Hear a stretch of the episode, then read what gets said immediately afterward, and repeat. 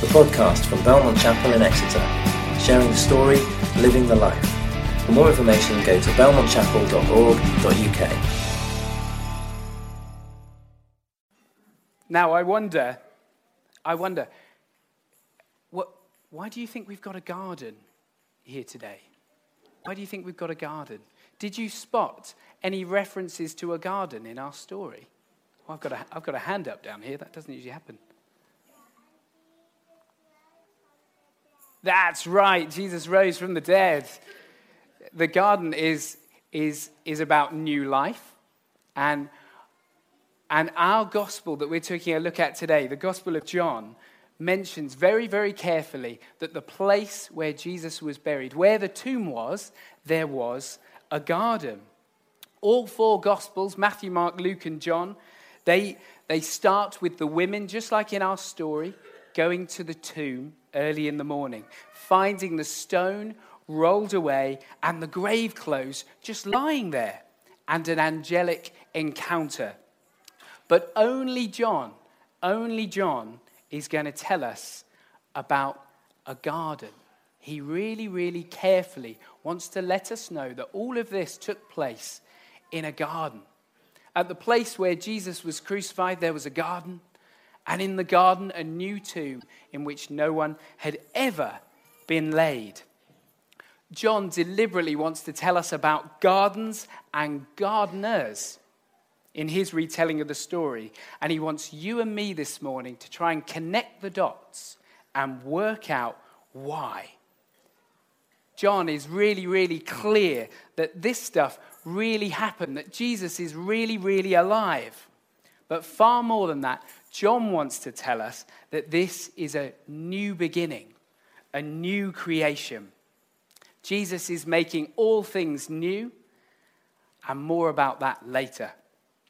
For now, let me tell you about a strange thing that happened to me uh, last week. The big question in my house at the moment is is it real?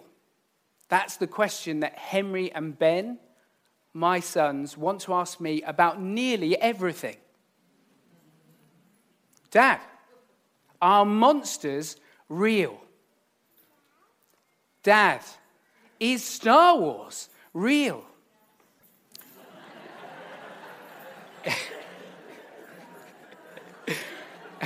Jill, I absolutely can't let that stand. for, for clarity, monsters aren't real. Star Wars is great, but it's not real. You are welcome if you're a Jedi here this morning. Dad, are unicorns real? No, no, unicorns aren't real either. But these are the kind of questions that are going on in my house at the moment. And inevitably, there's another question too, isn't there?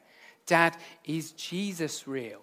Did Jesus really feed 5,000 people? Did Jesus really make the blind man see? Did Jesus really rise from the dead? Those are the questions on the minds of my five year old and three year old. Now, recently, Henry and Ben and I were having a detailed conversation about unicorns. This was happening just, just two weeks ago. A detailed conversation about unicorns.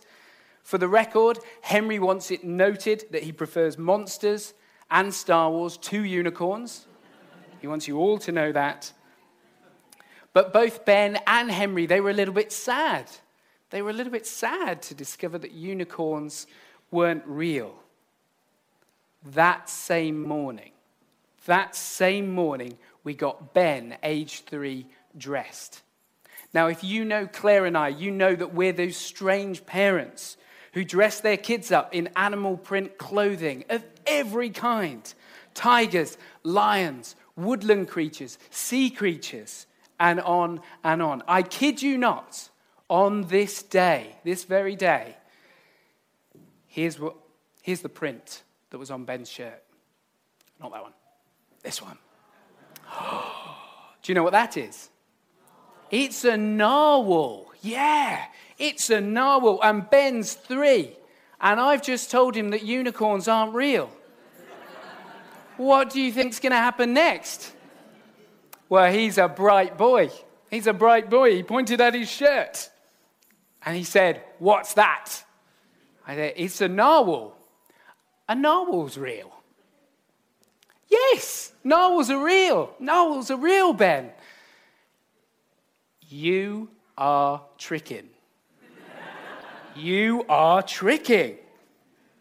Now, I genuinely had to show Ben pages and pages of detailed pictures and documentary evidence of narwhals just for him to even begin to consider that I was telling the truth. Narwhal after narwhal after narwhal. but in that little scene, in that little scene, Ben, age three, was discovering that reality, real stuff, is often more puzzling more fascinating, more imaginative, more wonderful than any made up story. And that's a little bit like Resurrection Sunday. Sometimes the truth really is stranger than fiction. This is real. This isn't a fairy tale. Jesus is alive, and that's far more puzzling, far more fascinating, far more wonderful, far more imaginative than any made up story. This story is God's, and it's come from God's imagination. Now, there's plenty here that does the job of convincing people. But most importantly, we know that Jesus is alive because he met people. He met people like Mary face to face. And this was just day one. Jesus continued to meet with his disciples over the next 40 days, walking along with them, having breakfast with them, going fishing with them, and even letting them touch his wounds. This isn't a fairy tale, this is real. And here, people like Mary, John, and Peter in our story are all coming to realize the wonder in different ways and at different speeds, quite literally at different speeds. But Easter isn't just real, it's massive. It's really, really big. And we find it tricky to grasp just how big something is. Let me tell you about a year seven science class at Tiverton High School. Are there any Tiverton High School pupils in or ex pupils around? Hopefully, you won't be offended by this story. Um, here we go. This lesson is all about the moon. Year seven, and it's all about the moon. Same kind of questions are coming up. And a hand goes up in the class Miss, is the moon bigger than my house? Yes, the moon is bigger than your house. A few moments of thought go by. Another hand goes up into the air. Miss, is is the moon bigger than school? Yes, the moon is bigger than school. A few more moments of thought go by, and another hand pops up into the air. Miss, is the moon bigger than Bampton? yes, a lot bigger than Bampton. It took this teacher genuinely a long time to convince the class that the moon was a lot bigger than Bampton. Again, something similar is happening in our story.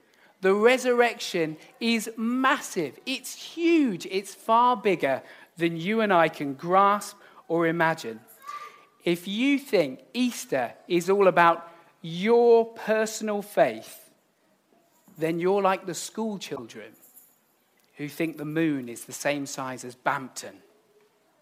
This is, in fact, what what John is telling us is that this is a new beginning. He starts uh, his gospel with the words in the beginning, just like the book of Genesis. He's telling us this, it's about new beginnings.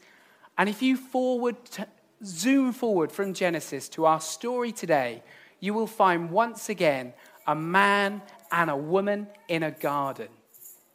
Not Adam and Eve, but Jesus and Mary, a man and a woman in a garden on the first day of a new week, a new beginning. So when Mary mistakes Jesus for the gardener, she's doing something far more profound than she could ever truly know. And those links are made even clearer later in the story as Jesus, that same evening, that resurrection evening, breathes new life into his disciples, just like God breathed life into Adam in Genesis. Everything is being made new.